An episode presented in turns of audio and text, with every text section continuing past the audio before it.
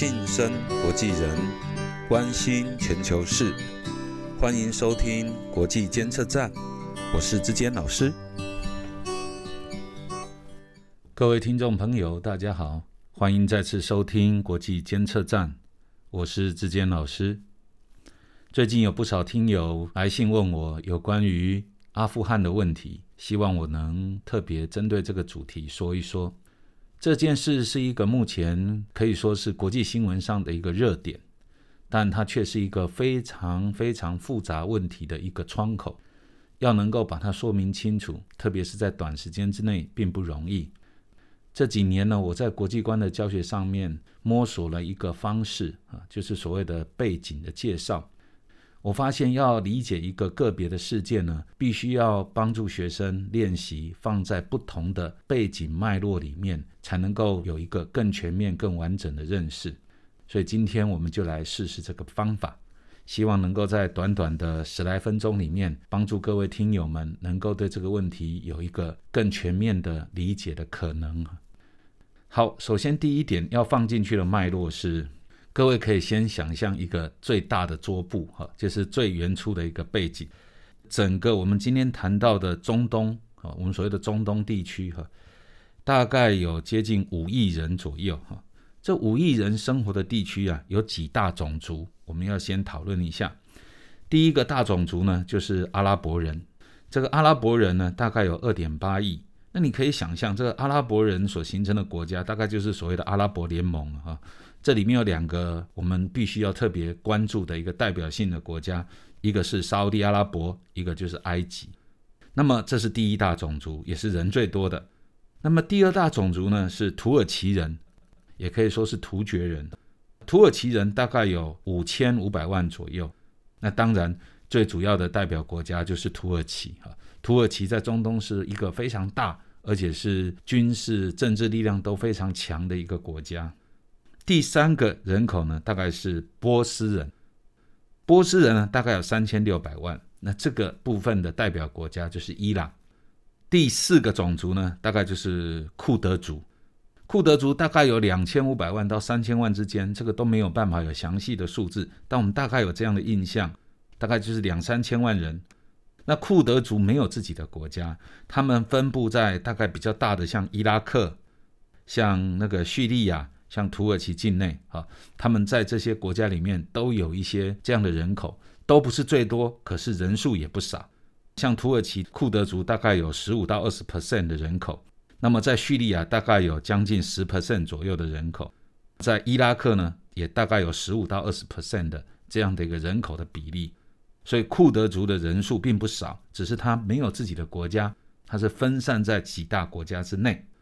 然后第五个种族呢是亚塞拜人，那亚塞拜人的是伊朗的第二大民族啊，而亚塞拜人比较容易连接出去的，大概就是俄罗斯这边了。这个部分大概有一千六百万人左右。然后呢，第六大人口呢，就是今天我们谈的阿富汗啊，叫普什图人啊，这个人口在阿富汗是人口最多的民族，大约有百分之四十哈，有一千两百万左右。这个就是第一个。各位要放进来的背景，就是在整个中东地区大约五亿人口当中，第一大种族是阿拉伯人，有有二点八亿左右。然后呢，大概是形成了就阿拉伯联盟哈，有二十二个国家。那其中最关键的大概就是沙特阿拉伯跟埃及这两个大国，各位要留意。那另外呢，就是土耳其人跟土耳其这个国家，波斯人就伊朗这个国家。然后像我们等一下会谈到的这个伊拉克，大概是属于阿拉伯人比较多的哈，大概是在这个范围里面。那库德族没有自己的国家，可是分布在伊拉克、叙利亚、土耳其这些国家境内。那么亚塞拜然是伊朗的第二大民族，然后呢，普什图人是阿富汗的最大的人口，大概是这样。而这整个五亿人虽然有这么多的种族，但是他们全部都是信奉伊斯兰教。好，那这个第一个背景，各位有了这个概念之后呢，接下来我们要谈第二张背景图。这第二个背景是什么呢？是中东地区啊，虽然全部都是信奉伊斯兰教，可是他们有不同的信仰的内涵，这个些微的差异在乘上民族的差异，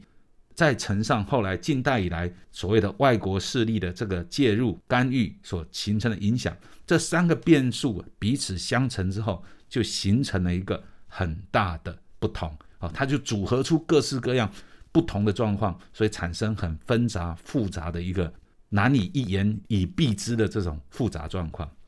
第一个宗教的差异就是什叶派跟逊尼派，什叶派跟逊尼派都是穆斯林的大宗。他们之间的真正的争议其实非常少，只有对于一个小小的这个教义上面的一个纷争。可是因为涉及到这种所谓的这种宗教领袖的这个继承人的这个来源，所以这里面是一个这个差异虽然不是整个宗教当中的最大的部分，但是它却跟不同的民族之间就乘上了两个变数相乘，就有很复杂的演化关系。然后呢，这个又跟近年来。所谓近年，就是这一百年来左右，这个整个中东因为涉及了外来的力量的一个不同的介入，形成了三个变数相乘之后的巨大差异。例如，最大的就是以色列的建国，整个中东地区五亿人口都是信奉伊斯兰教，可是，在一九四八年犹太人的复兴运动、建国运动之后，在这个现在的以色列这个地方，在巴勒斯坦这里就重新建立了一个国家，就是以色列。那以色列进入到整个中东地区，就形成近代的一个彼此之间的很大的一个差异。这个是因为宗教信仰的关系，所以你可以看到，如果以这个背景，你就会知道，像前一阵子阿拉伯联盟里面有一些国家就承认了以色列啊，像埃及，那这个就形成了一个很大的动荡。但是像沙地阿拉伯，他就不敢，一直不敢做这件。虽然当时美国总统川普呢做了一个很大的压力，可是沙地阿拉伯他还是不敢公开承认以色列。因为这对于整个中东地区的这个共同信仰而言，这就是一个很大的背叛。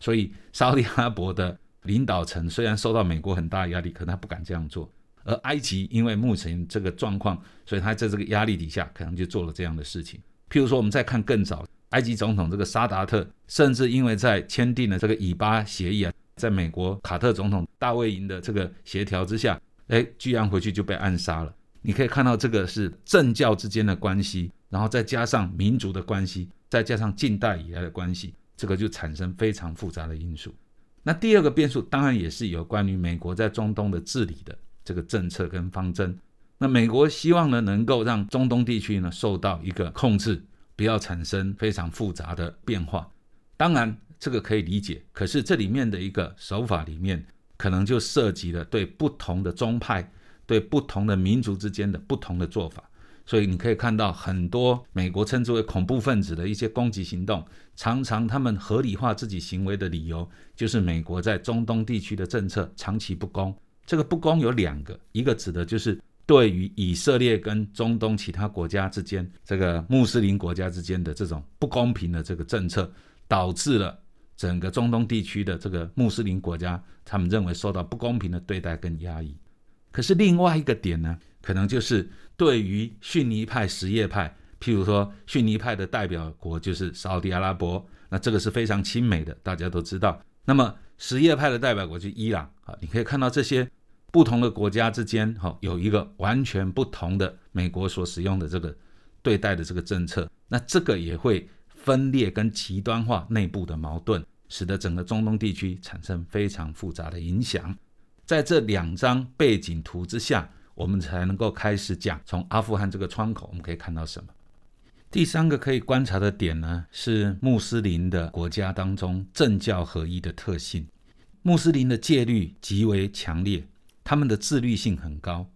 就我个人的经验，还有我们一些学生到了穆斯林的国家旅行的经验，你会发现他们强调信徒的这种自我纪律、自我约束。还有对道德的这种要求，使得他们国家的治安比我们想象的要好得多，使得他们社会的这种治理的基础有一个很严格的这种宗教信仰来作为支撑。我们可以这样讲，就是穆斯林国家当中政教合一，是长期以来政治权力与人民治理的最主要的基础。我常常在旅行的过程中看到这些穆斯林到了国外，在机场、在车站。他们时间一到，就会自己拿出礼拜的毯子，然后就做他们的这种礼拜的仪式。我常常在想，这样的一个自律性到底是怎么养成的？然而，我们也可以看到，在宾拉登发动恐怖攻击的时候，他的理由里面，除了指责美国在中东的这种政策不公平之外，其实也提到了以美国为首的这种经济发展、自由民主、消费强调消费的这种生活方式，似乎正在逐渐侵蚀穆斯林的这种宗教信仰当中带来的这种道德性的生活。